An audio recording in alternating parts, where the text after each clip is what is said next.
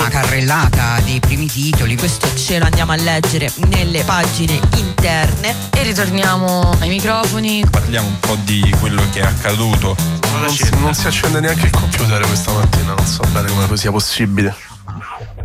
E questa è la sigla della rassegna stampa di Radio Onda Rossa con cui iniziamo a dare uno sguardo ai giornali di oggi, giornali che ancora eh, si concentrano sul commento dei risultati delle elezioni amministrative in Sardegna, ad esempio il Corriere della Sera titola con un virgolettato una sconfitta, impareremo, Truzzu è solo colpa mia, la neogovernatrice Todde rotto il tetto di cristallo, decisivo il disgiunto di più di 5.000 elettori intenzione del centrodestra dopo la Sardegna e il centrosinistra discute di nuove, di nuove alleanze.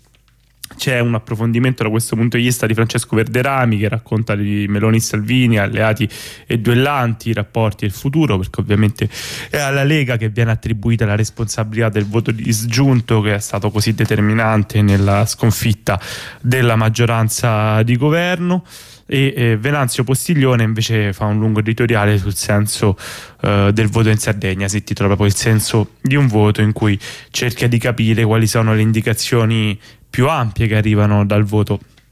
nelle regionali dell'isola. Ci sono anche i commenti di vari esponenti dell'opposizione. C'è l'intervista a Giuseppe Conte e quella a Stefano Bonaccini. Conte dice che non è una gara con il Partito Democratico mentre eh, Bonaccini si complimenta con la sua segretaria allargare Brava Elli insomma sapete che invece nelle settimane nei mesi passati dentro il Partito Democratico Bonaccini aveva più volte alzato la voce. Insomma c'era un'aria se non da separati in casa, sicuramente di, tensione interna, il risultato eh, delle amministrative sembra aver ricomposto tutti intorno alla leadership della Schlein. C'è poi sul. Eh, sul Corriere della Sera ancora un'attenzione a quanto succede in Ucraina, soprattutto a quanto stanno eh, decidendo di fare i governi europei in relazione all'impantanamento della cosiddetta controffensiva ucraina, in particolare si parla della possibilità di inviare ancora ehm, armi ma anche direttamente personale di terra militari. Raffica di no, l'idea francese di inviare a Kiev militari europei da Stoltenberg a Tajani, per fortuna Stefano Montefiori ci racconta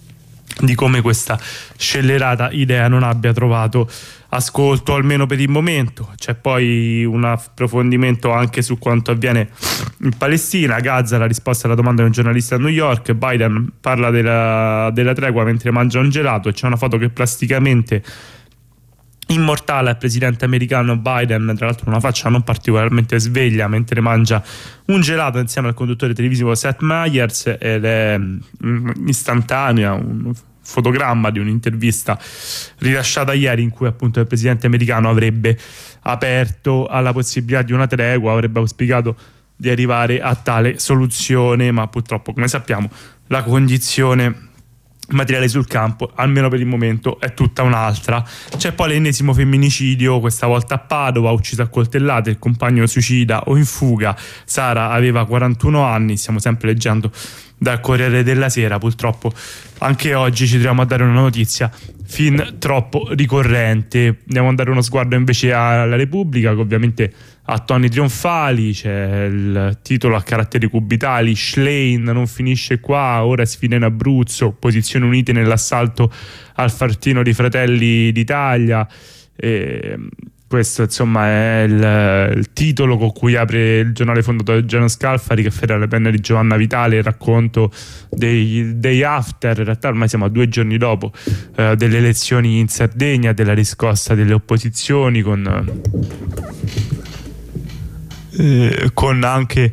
eh, una serie di approfondimenti e l'intervista direttamente alla segretaria del PD che trova spazio nel, nell'edizione del quotidiano di oggi. Poi c'è eh, una, um,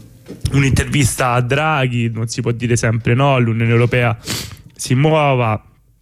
che parla da uh, Strasburgo e c'è ancora eh,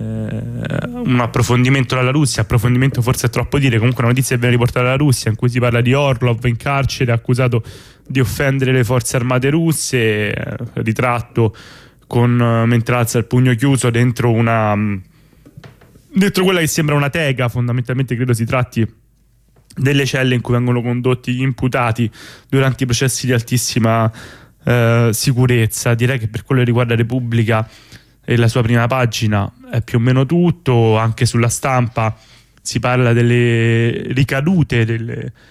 reazioni al voto in Sardegna, in particolare delle uh, tensioni all'interno della maggioranza di governo, Meloni Salvini alta tensione, la Premier le, le, lezione imparata, il leghista alza la posta, accordo in Basilicata, Mazzaia va confermato. Eh, Prodi, Campolargo, basta egoismi, viene addirittura rispolverato Romano Prodi sulla stampa di oggi per commentare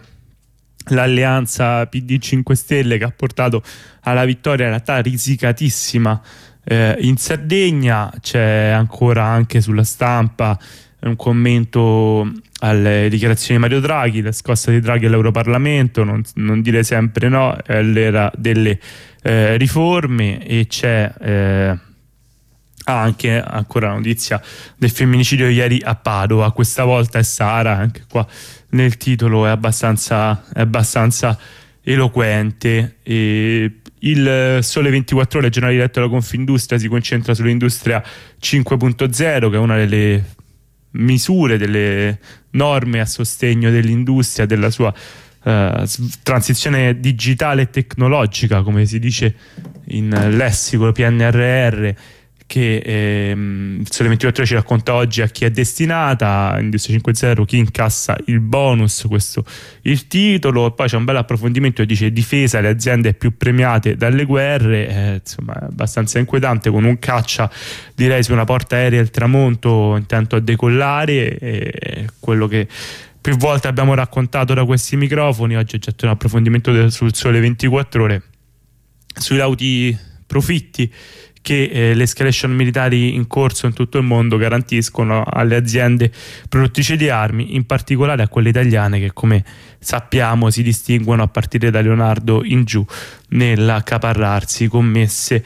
eh, di armi e armamenti. Il messaggero eh, intitola ancora Sardegna Lezione dagli errori, il centrodestra dopo la sconfitta di Truzzo sul filo di lana, ma il consenso non è calato, Todd il voto, una risposta ai Manganelli, ma in Abruzzo niente palco insieme Schlein Conte e poi c'è un articolo diciamo di pura propaganda pro-governativa del messaggero che dice dal pane alla scuola le regole diventano semplici. Nel decreto anche norme per alberghi, cremazioni e Ollus si parla di alcune anticipazioni che il giornale Editora Caltagirone fa rispetto al disegno di legge semplificazioni un testo di legge in cui in realtà si mette insieme tutto il contrario di tutto ma che il messaggero oggi propaganda come una grandissima eh, novità c'è forse su unico mh, mm, giornale che lo riporta in prima pagina eh, sia eh, l'esito della vendita dei BTP valore, l'emissione da record, in due giorni raccolti oltre 11 miliardi, le spinte alle famiglie 376 mila contratti e sapete che sono i buoni del tesoro che sono stati messi sul mercato 48 ore fa che stanno avendo una larghissima diffusione anche se questo in parte è relativo anche all'incertezza della fase economica rispetto al quale il BTP rappresenta sicuramente un investimento più sicuro per chi se lo può permettere ma sul messaggero viene celebrato comunque una grandissima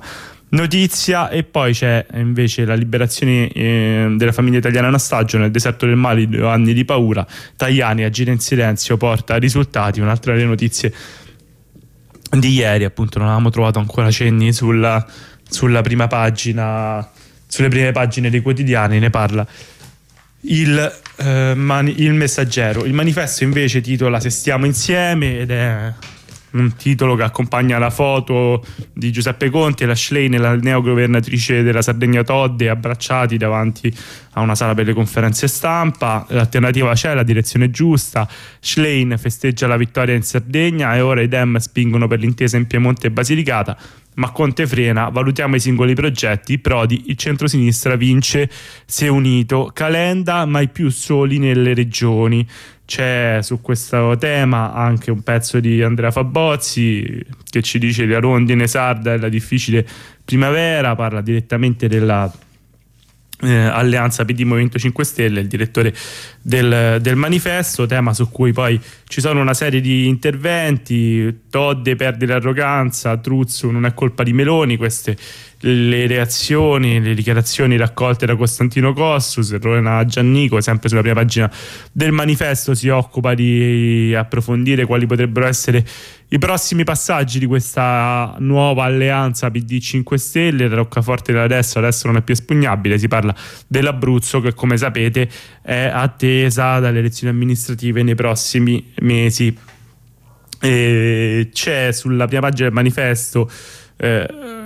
ancora qualche notizia arriva dalla Palestina, sempre Michele Giorgio che ci racconta come Hamas e Israele avrebbero smentito Biden sulla tregua, si parla infatti della notizia trapelata ieri, abbiamo letto da Corriere della Sera che Biden ne ha parlato direttamente in un'intervista televisiva mentre mangiava un gelato della possibilità di arrivare a una tregua a Gaza, in realtà sia l'offensiva israeliana sia insomma le dichiarazioni di Hamas sembrano andare in tutt'altra eh, direzione, non consentono grandissimo, grandissimo ottimismo. Andremo sicuramente a leggere eh, dall'interno del,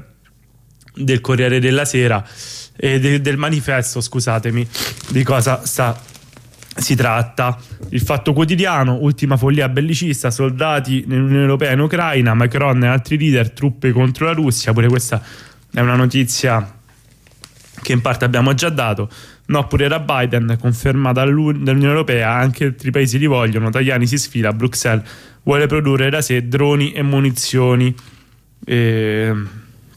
insomma, notizia abbastanza inquietante. Si spera che sia soltanto una boutade perché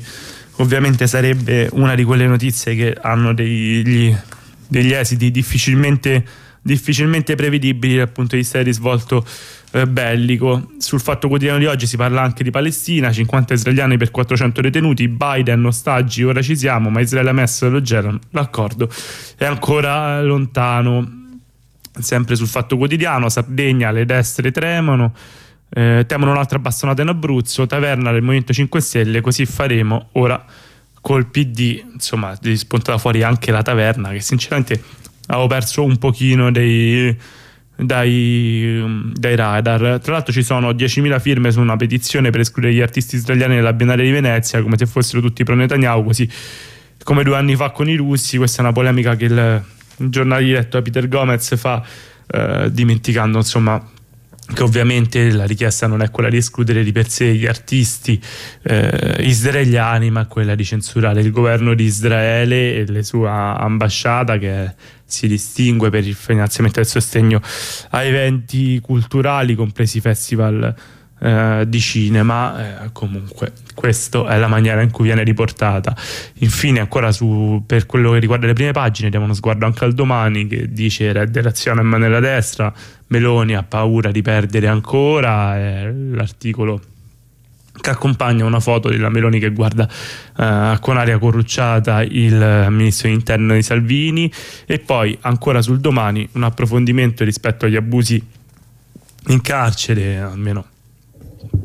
così vengono definiti torture e abusi. Ora Modena è un caso, è un lungo articolo del domani che andremo sicuramente a leggere all'interno del, del, quotidiano diretto da Marco da Milano, con, accompagnato dalla istantanea di una telecamera di sorveglianza all'interno di una cella del carcere di Modena, carcere di Modena tristemente noto per eh, le uccisioni durante il primo giorno di lockdown del Covid, per la mattanza compiuta al suo interno. Andiamo a leggere quali sono le notizie che domani rilascia rispetto alle novità giudiziarie.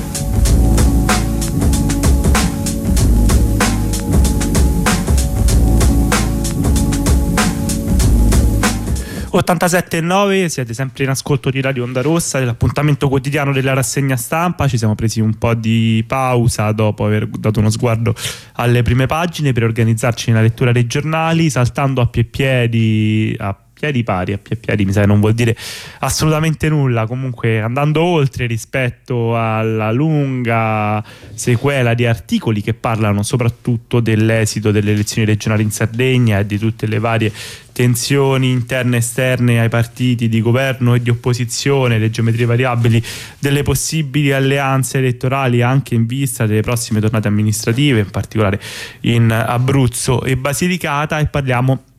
come spesso ci capita di fare in apertura della rassegna stampa da queste frequenze di Palestina. Ieri è stata la giornata soprattutto dell'intervista col gerato di Biden che può sembrare anche grottesco ma questo è, se ne parla diffusamente, abbiamo visto il Corriere della Sera la metteva in prima pagina, un'intervista appunto che oltre a risultare grottesca nelle rappresentazioni iconografiche, ha, aperto il tema della tregua tra Gaza, tra Hamas e Israele, perché il presidente americano avrebbe detto che saremmo vicini a questo obiettivo, dando anche dei numeri sullo scambio possibile tra ostaggi e prigionieri palestinesi. In realtà, come vedremo, è poco più che una boitat del senile presidente americano. Ce lo racconta ad esempio a pagina 8 del Fatto Quotidiano. Eh, ce racconta a pagina 8 del Fatto Quotidiano che ci dice eh, trattative stallo, Biden, Gaza vicino alla tregua, coro di no da Israele e Hamas. Joe Biden spera che da lunedì prossimo e per il eh, prossimo mese di Ramadan le armi tacciano la striscia di Gaza, l'ha detto chiaramente, ma sia Israele sia Hamas lo hanno gelato, i tempi hanno fatto intendere, non possono essere così brevi. Il quadro che esce dalle trattative in corso in Qatar dopo i possibili negoziati di Parigi appare infatti più complesso per entrambi le parti in causa. La mia speranza è che ci sia un cessato il fuoco entro lunedì prossimo a Gaza, ha spiegato Biden, aggiungendo poi in un'intervista alla NBC che Israele cesserà le operazioni a Gaza durante il Ramadan. Uno stop ha precisato che farebbe parte delle condizioni previste dall'accordo di cessato il fuoco in fase di negoziazione. Il Ramadan si avvicina e gli israeliani hanno affermato affermato sicuro il presidente degli Stati Uniti, hanno concordato di non impegnarsi in attività durante quel periodo, in modo da darci il tempo di liberare tutti gli ostaggi. Le parole di Biden però non sono state accolte né da Hamas né dal governo Netanyahu come quelle dell'uomo più potente al mondo, anzi sono state rispedite al mettente senza troppi complimenti. Un funzionario da massa ha commentato definendo i tempi indicati da Biden prematuri perché non corrispondono alla situazione reale sul terreno. Ci sono ancora grandi lacune da colmare nell'accordo prima che venga garantito un cessate il fuoco. Eh, paradosso dei paradossi, Israele su questo è l'accordo con Hamas. Fonti politiche hanno sottolineato che non si capisce su cosa si basi l'ottimismo di Biden. Insomma, direi che è abbastanza eloquente il, gover- il commento che il governo di Israele ha fatto alle dichiarazioni del presidente americano, sembra un po' il gioco delle parti, quelle in cui gli Stati Uniti materialmente e fattivamente sostengono in tutte le maniere possibili l'offensiva israeliana, quella che così viene definita per non dire esplicitamente il genocidio del popolo palestinese che sta avvenendo a Gaza, ma poi nelle dichiarazioni stampa vanno avanti con il balletto della, dei moniti, delle richieste di tregua, dei tentativi di moderare eh, l'offensiva militare israeliana che ovviamente vengono tranquillamente ignorati nelle migliori delle ipotesi, tanto che Michele Giorgio sulle pagine del manifesto ci riporta anche un virgolettato delle dichiarazioni eh, di Netanyahu, del presidente americano, che dice tranquillamente che gli statunitensi sono con, con loro e può farlo a buona ragione tra l'altro questo tema agitato da Biden, di cui forse è difficile cogliere eh, il senso, fa mm, anche il paio con uh, quanto ci racconta Marina Catucci dell'elettorato arabo-americano uh, negli Stati Uniti. Ci sarebbe un movimento, che si intitolerebbe Abbandoniam- Abbandoniamolo, sono gli arabi americani contro il presidente, e si sarebbe verificato per la prima volta ieri nelle primarie del Michigan, quello che un tempo era un dissenso e che è diventato invece un movimento nazionale. In questa tornata di primarie USA, in cui i risultati sembrano già scritti da mesi, il Michigan è uno dei pochi stati in cui è senza aspettare gli esiti del voto, specialmente per il Partito Democratico, questo ce ne raccontato sul manifesto di oggi. Per il voto nazionale il Michigan è uno degli stati in bilico decisivi per la Casa Bianca e per Joe Biden, risultato di un test sull'appiggio della comunità che penso fosse l'appoggio della comunità araba americana che minaccia di boicottarlo per non aver fermato quello che definisce il genocidio di Israele a Gaza. Il rifiuto di Biden di, cessate, di chiedere un cessato il fuoco a Gaza non solo ha fatto infuriare il blocco dei progressisti al congresso, ma ha spinto gli arabi americani, in particolare dentro e intorno alla città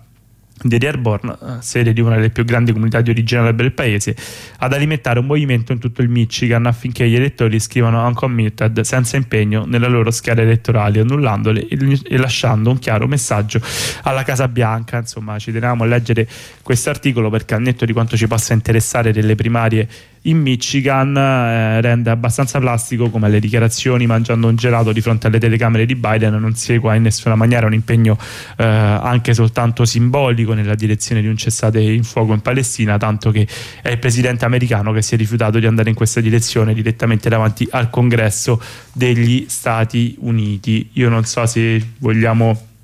ancora dare uno sguardo a qualcosa della Palestina, ci pensiamo un altro po', sicuramente uno degli aspetti eh, che bisogna uh, trovare lo spazio di raccontare è quello poi di chi sul uh, sterminio, sul genocidio dei palestinesi sta facendo comunque affari, ne abbiamo parlato diffusamente sia al,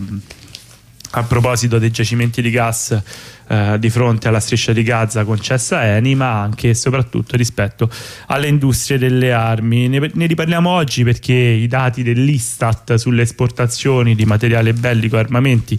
eh,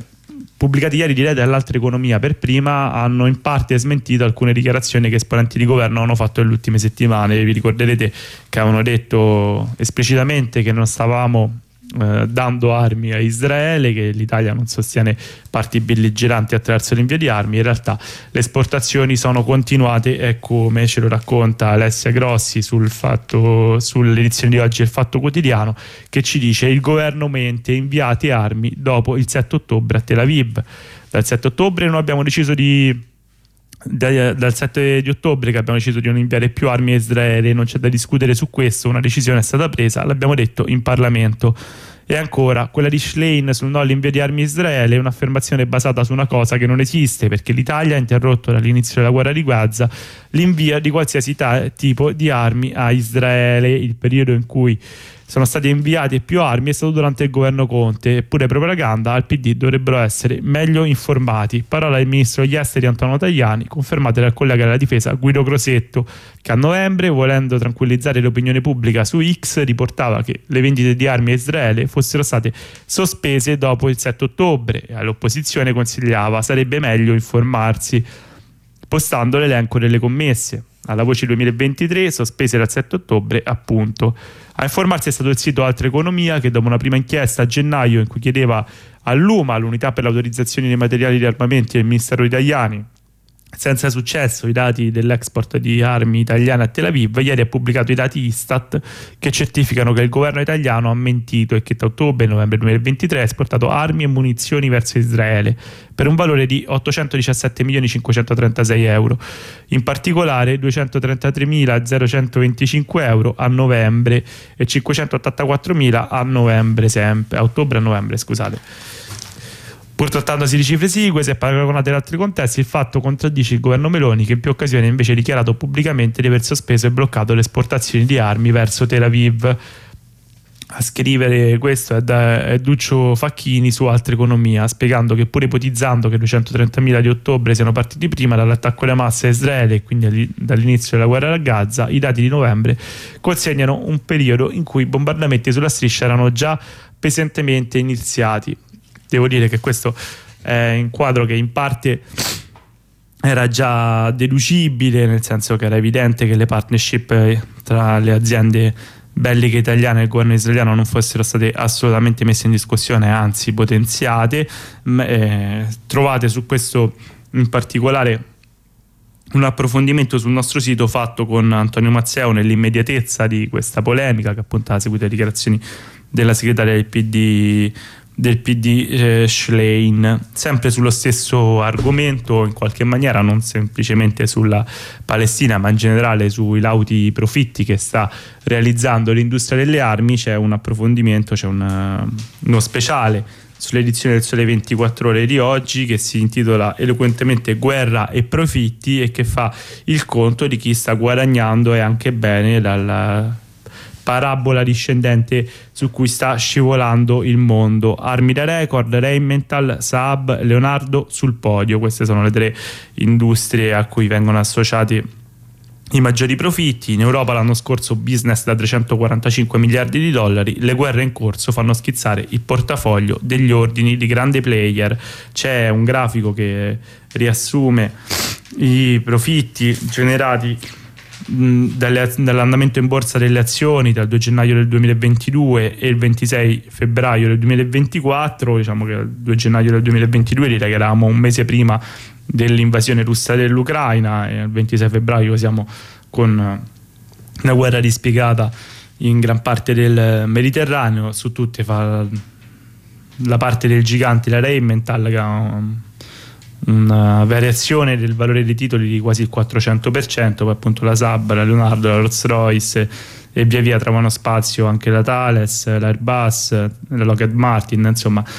i, purtroppo i nomi a cui siamo abituati eh, ad associare anche parte significativa dell'industria di casa nostra, in particolare delle industrie che a Roma hanno localizzazione tra la Tiburtina e le Urce, anche MBDA, insomma non manca proprio nessuna delle industrie con a Roma che stanno collaborando attivamente alla distruzione di varie parti del mondo. Ci dice il Sole 24 Ore che la spesa militare mondiale nel 2023 è aumentata per il nono anno consecutivo in termini reali, a somma che si avvicina a 2.500 miliardi di dollari. Sono le stime anticipate da Dan Smith, direttore del SIPRI, l'Istituto di Stoccolma, che fa accurate analisi internazionali sul settore delle armi e dell'industria della difesa. I dati definitivi saranno pubblicati in aprile, ma già si sa che la spesa l'anno scorso è aumentata un ritmo sostenuto nel 2023 e osserva Smith aumenterà anche quest'anno per i prossimi anni, ma non per sempre. A due anni dall'avvio della guerra in Ucraina della Russia, e, mh, mm, contro l'Ucraina nel piano della guerra di Israele contro Hamas e Gaza, l'industria della difesa è in piena espansione, soprattutto in Europa. Le spese in Europa, le spese militari in Europa l'anno scorso sono arrivate intorno a 345 miliardi di dollari, secondo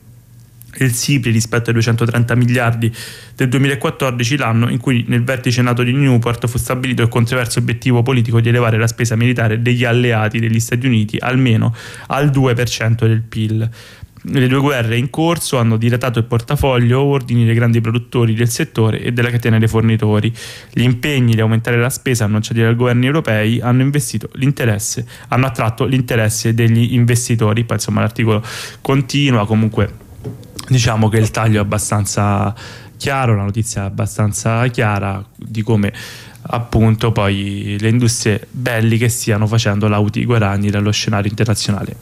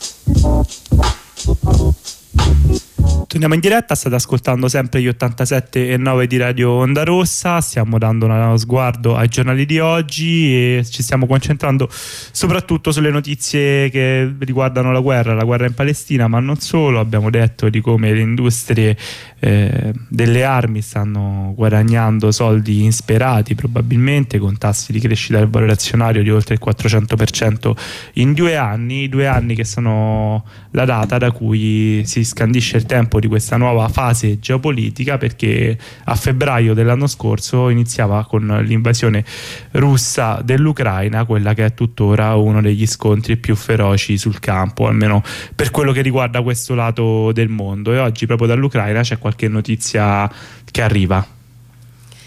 Sì, dalla, dalla Francia eh, arrivano delle, delle, nuove decisioni, eh, sul manifesto è eh, riportata la proposta di Macron di non escludere truppe eh, di terra, Macron schianta l'ultimo tabù. Ehm, dopo la, la, clamorosa escalation verbale del presidente francese alla conclusione della riunione di Parigi lunedì sull'ipotesi di, di inviare truppe di terra in Ucraina, si riporta nell'articolo, tra eh, le opzioni evocate alla presenza di presidenti, primi ministri e responsabili di 27 paesi dove Macron aveva invitato gli alleati a darsi una mossa per aumentare le consegne di armamenti. Ehm, non c'è consenso per il momento, ha specificato il Presidente, ma niente deve essere escluso, tutto è possibile se è utile, perché sconfiggere la Russia è indispensabile, eh, dichiara Macron, e la reazione di Mosca arriva eh, immediata, eh, il conflitto tra eh, la Russia e la Nato sarà inevitabile se l'Occidente invia truppe in Ucraina, gli occidentali si chiedano se è nei loro interessi e dei loro cittadini. È la spiegazione del ministro degli esteri eh francese. Ehm, le azioni previste, produzione di armi sul posto, non farebbero oltrepassare la soglia di ehm, belligeranza. L'escalation quindi è eh, evidente eh, da, da, queste parole ehm, e proseguono poi una eh, valanga di eh, appelli, così è intitolato il, il capitolo di reazione eh, della, diciamo, della Nato eh, e si dice la Nato eh, non ha nessun progetto di inviare truppe a terra, questa eventualità sarà valutata solo quando l'Ucraina sarà membro eh, della, della Nato, quindi ecco non è esclusa comunque. Eh, gli USA eh, dicono non invieremo truppe in Ucraina, drastico il cancelliere tedesco Scholz che dichiara non ci saranno truppe a terra né soldati sul suolo ucraino.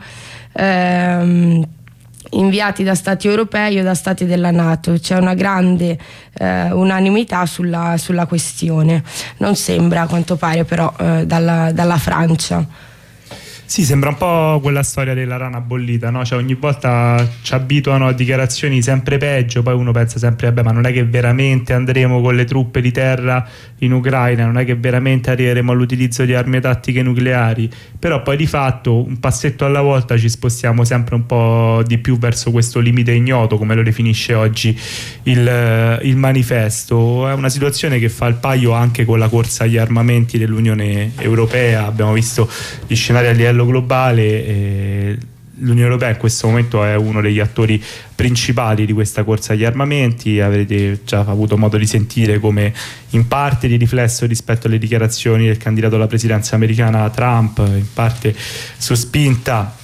del governo tedesco si parla ormai in maniera molto molto eh, costante e diffusa della necessità di dotare l'Unione Europea di un nuovo esercito e quindi di nuove armi, di nuovi sistemi missilistici, di nuovi droni e munizioni. Oggi se ne parla sul eh, fatto quotidiano che ci parla di un ennesimo nuovo piano. Eh, quello che avrebbe anticipato Bloomberg e parla del fatto che la Commissione nel 2035 si ambisce ad avere un proprio esercito con un proprio sistema di difesa con uh, Uh, un meccanismo per cui gli stati interni riescano a acquistare dalle industrie europee almeno la metà del proprio fabbisogno eh, militare e su questo è direttamente Ursula von der Leyen a spendersi che parla del fatto che dopo l'invasione russa dell'Ucraina questa è assolutamente una priorità del, del suo mandato diciamo che non tira affatto una bella aria. Io forse chiuderei qua la lunga pagina che abbiamo dedicato a guerra in giro per il mondo prenderei uno stacco musicale e parlerei anche di cosa succede all'interno dei nostri confini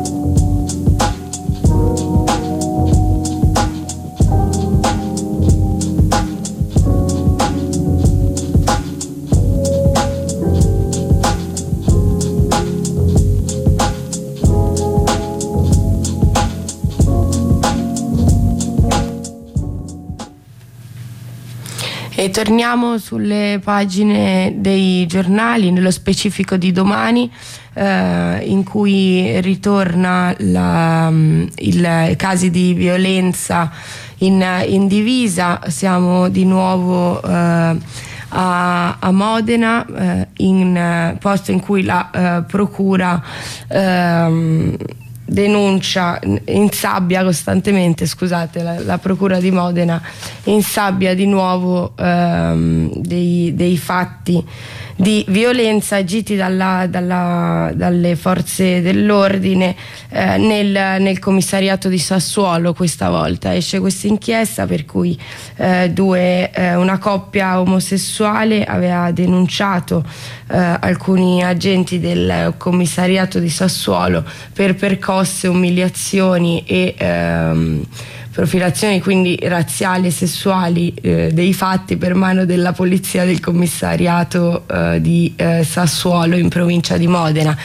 Non, ritornano quindi ehm, alla, alla, memoria anche eh, le questioni della strage del 2020 eh, che già aveva investito eh, la provincia di Modena in questo senso e, eh, ed è riportato anche sul, sul, giornale. La storia avvenuta nel 2020 eh, vede una mh, mm, prognosi no, svelata su domani vede una prognosi di 20 giorni complessivi per uno dei due eh, Samuel Sassi Aran, cittadino tedesco di origine cingalese, ma anche l'obbligo per entrambi eh, di eh, spogliarsi nel corridoio del commissariato e assumere posizioni umilianti. Eh, nonostante la, eh, fo- le forze di testimonianza eh, certificati medici e video, la, la, Procura di Modena ha chiesto l'archiviazione per, per il caso. Um, tornano quindi le stesse, le stesse, pratiche di insabbiamento, come abbiamo detto, di, di questo genere nello specifico di, eh, di, di casi. Eh, gli stessi magistrati, peraltro nell'archiviare, eh, segnalano il comportamento non consono e poco professionale di uno degli agenti indagati, così eh, è definito. Il comportamento non è la prima volta che a Sassuolo accade qualcosa di simile, in quel caso però gli autori sono finiti a processo. Quattro agenti della polizia locale di Sassuolo sono accusati di eh, tortura. Ehm, mm, il, il, processo per tortura, poi si parla appunto di ehm, che proprio mentre eh, Samuel Sassiaran e il suo compagno si rivolgevano alla Corte eh, europea dei diritti dell'uomo per fare ricorso contro la, l'archiviazione dei presunti abusi in, in divisa in divisa subiti nel commissariato di Sassuolo, un'altra storia eh, segnava la cittadina eh, modenese, viene riportata quest'altra storia quindi parallela per cui quattro agenti della polizia locale di Sassuolo sono stati rinviati a giudizio eh, per, eh, per tortura. I fatti sono avvenuti in questo caso nell'ospedale della cittadina emiliana eh, e a eh, sporgere denuncia è stato lo stesso dirigente dell'istituto. I quattro agenti avrebbero picchiato un uomo di origine marocchina trovato in stadio eh, confusionale e prosegue per tutto diciamo, eh, l'articolo ehm, un po' eh, la descrizione appunto di quelli che sono le, le le azioni e i comportamenti eh, che arrivano da Modena, ecco, depressivi. L'altra L'altra informazione è che Modena detiene un altro record, nel periodo 2017-2013 sono finiti a processo in circa 600 per fatti legati alle vertenze sindacali in un territorio segnato da pratiche più o meno trasparenti di subappalto di manodopera da parte di molte aziende. Si tratta di eh, 593 imputazioni per lavoratori e sindacalisti. Eh, nessuna città in Italia ha numeri simili, quindi insomma eh, si, si, si, riporta l'argomento sulla, sulla città di Modena in generale. Sì, proprio sul tema delle inchieste che hanno provato a descrivere un'associazione a delinquere come un'associazione a delinquere, in particolare il sindacato Sicobas, in generale le lotte dei lavoratori e delle lavoratrici nella logistica, trovate vari approfondimenti su questa radio. Per rimanere a quelli che la Procura di Modena definisce eufisticamente comportamenti poco professionali, passiamo a una notizia che ci arriva dal manifesto, si parla di un pestaggio a Venezia con un detenuto in rianimazione nel giorno in cui a Prato eh, si conta il ventunesimo suicidio dall'inizio del 2024 all'interno delle celle dei penitenziari italiani. Andiamo a leggere il manifesto che ci racconta lesioni dei botte alla testa, al volto, sul corpo con la mizza spappolata. Così è arrivato un detenuto al carcere di Venezia. Eh, dal carcere di Venezia a quelle Verona, scusate, dopo una settimana di terapia intensiva, al suo risveglio ha denunciato ehm, il pestaggio da parte degli agenti della penitenziaria Santa Maria Maggiore di Venezia. La senatrice di AVS Ilaria Cucchi riassume così la storia di un detenuto di 23 anni, fragile e con problemi, secondo i suoi legali, che ha sporto denuncia contro i tre agenti penitenziari di Mestre a lui ignoti. Sul caso indaga la Procura di Venezia, mentre il PD ha presentato un'interrogazione parlamentare al ministro Nordio. La notizia ha avuto un eco nazionale nazionale. Ieri, proprio grazie all'iniziativa dei responsabili giustizia del Partito Democratico, il pestaggio che Cucchi definisce al limite della tortura è avvenuto il 19 febbraio. Insomma, poi adesso c'è tutta la. Um, Uh, vengono riportate le varie dichiarazioni degli esponenti di governo d'opposizione, dei direttori di carcere, dei, del Guardia Sigilli eh, Nordio su questa vicenda che purtroppo è soltanto l'ennesima vicenda di torture all'interno dei penitenziari italiani, come abbiamo letto anche rispetto a quanto raccontava il domani su quanto è avvenuto nel commissariato di Sassuolo e nell'ospedale di Sassuolo e che sta avvenendo alla luce in questi giorni e in queste ore. Tra l'altro, sempre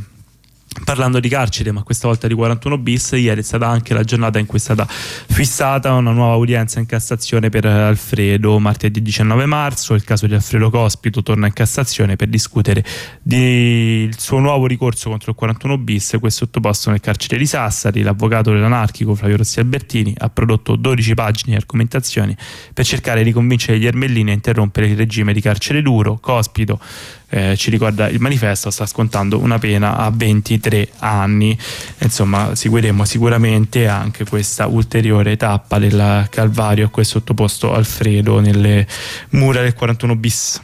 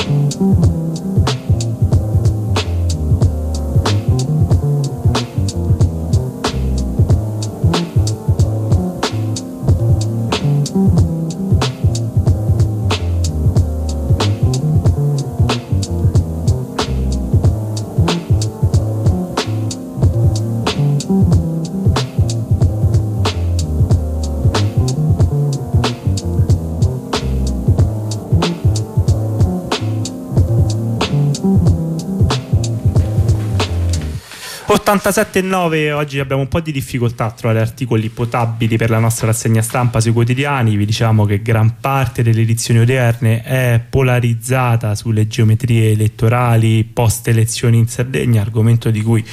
non ce ne può fregare di meno, per cui noi continuiamo a cercare invece altri tipi di notizie da raccontare da questi microfoni. In questo caso prendiamo a prestito un articolo di Luciana Cimino sul manifesto per parlarvi di imbalzi, perché da domani partono i famigerati test valutativi nelle scuole italiane. Ci dice Luciana Cimino che quest'anno ci sono ulteriori novità eh, l'algoritmo per schedare poveri e meridionali cominciano le prove in tutta Italia una mappatura non verificabile dall'esterno eppure ai risultati sono legate le risorse delle scuole. Ne parliamo anche perché questo dei test invalsi è uno degli argomenti su cui la redazione e la trasmissione l'ora di buco in particolare hanno dedicato più volte approfondimenti e quindi vi invitiamo e vi rimandiamo a cercarli sul sito per farvi un'idea più articolata. Ad ogni modo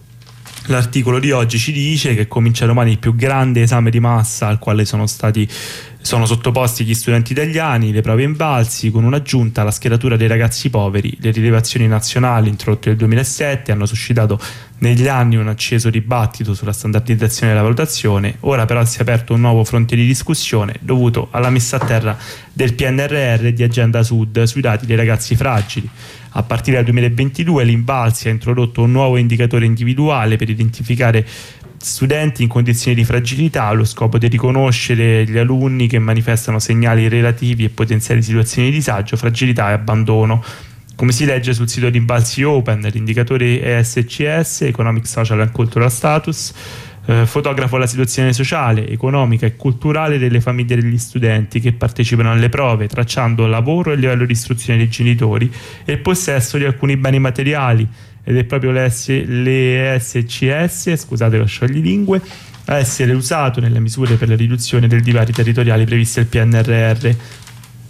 Eh, a una fine nobile, un fine nobile come il contrasto alla dispersione sembra possa corrispondere l'impegno di qualsiasi mezzo, anche l'automatizzazione del processo di indirizzo dei finanziamenti, spiega Rossella La Tempa, insegnante di matematica e fisica e membro della redazione di ROARS ma questo pone due problemi, il primo riguarda la privacy, il secondo è politico, sul primo ROARS e altre associazioni come ALAS o Priorità alla Scuola eh, segnala l'opacità della raccolta e trattamento dei dati, la valutazione in base è una gigantesca black box non interpretabile dall'esterno, non controllabile, verificabile o revisionabile per via umana, la banca dei quesiti non è pubblica, non sappiamo chi li decide, chi li corregge e con quale metodo. I test non sono replicabili da parte dello studente, i riferimenti alla privacy sono fumosi e non si può decidere sulla propria privacy. Questioni che ha sollevato diverse volte anche il garante, ma che fino ad ora sono rimaste senza risposta da parte del Ministero dell'Istruzione e Merito e che sono strettamente intrecciate al punto politico. E qua arriviamo appunto al punto politico dell'articolo. L'infrastruttura dei dati invalsi si sta imponendo come architettura fondamentale per la realizzazione di una sorta di nuovo modello di welfare educativo di tipo tecnocratico a parare sempre la Tempare il collettivo della redazione RORS non c'è niente di giusto e imparziale nel prendere decisioni sulla base di un algoritmo, sono diversi gli esempi di discriminazione algoritmiche, senza contare che il dibattito critico internazionale evidenzia da tempo i legami tra eugenetica, statistica e processi automatizzati, come tutte le profezie, pure quelle digitali si autoavverano. Quello che viene contestato è il legame numerico tra studenti identificati come fragili e le risorse per la scuola un pericolo che l'esperienza internazionale ci ricordano ogni giorno negli Stati Uniti classifiche di questo tipo vengono usate per dichiarare il fallimento di alcune scuole e per restringere i curricula e quindi la possibilità degli studenti riguardo alla didattica, la tempa nota, si parla di inclusione, ma in realtà si stanno progettando trattamenti differenziati progettati per gruppi di studenti scelti dalle macchine e non dal giudizio dei docenti che anzi vengono condizionati da un falso senso di controllo quando si tratta invece di situazioni complesse. Preoccupa il combinato disposto con le altre riforme della scuola pensate dal ministro leghista Valditara, quella dell'orientamento e quella dei professionali tutto, tutto insieme dall'idea che si vada nella direzione di un tracciamento del capitale umano per smistare poveri e meridionali, chiosa la, la Tempa. Sul tema della valutazione si è espresso anche il PD, che è una rete di associazioni, ha tenuto ieri una conferenza stampa per contestare il ritorno al voto numerico alle primarie, una decisione immotivata dal punto di vista pedagogico, questa insomma è la dichiarazione invece del Partito Democratico, ci si ricorda sempre quando si sta all'opposizione di contestare alcune, alcune dinamiche, in particolare quelle dell'ipervalutazione all'interno del percorso formativo, già a partire dalla piccolissima età dei ragazzi e delle ragazze, ma tant'è poi quando si sta al governo non si è fatto niente, se non anzi si è contribuito attivamente per produrre questa situazione. Io direi che per le cronache nazionali oggi ci possiamo accontentare ascoltare, ci sentiamo un breve stacco musicale, andiamo a vedere cosa dicono i quotidiani su quello che succede nella nostra città, sulle cronache di Roma.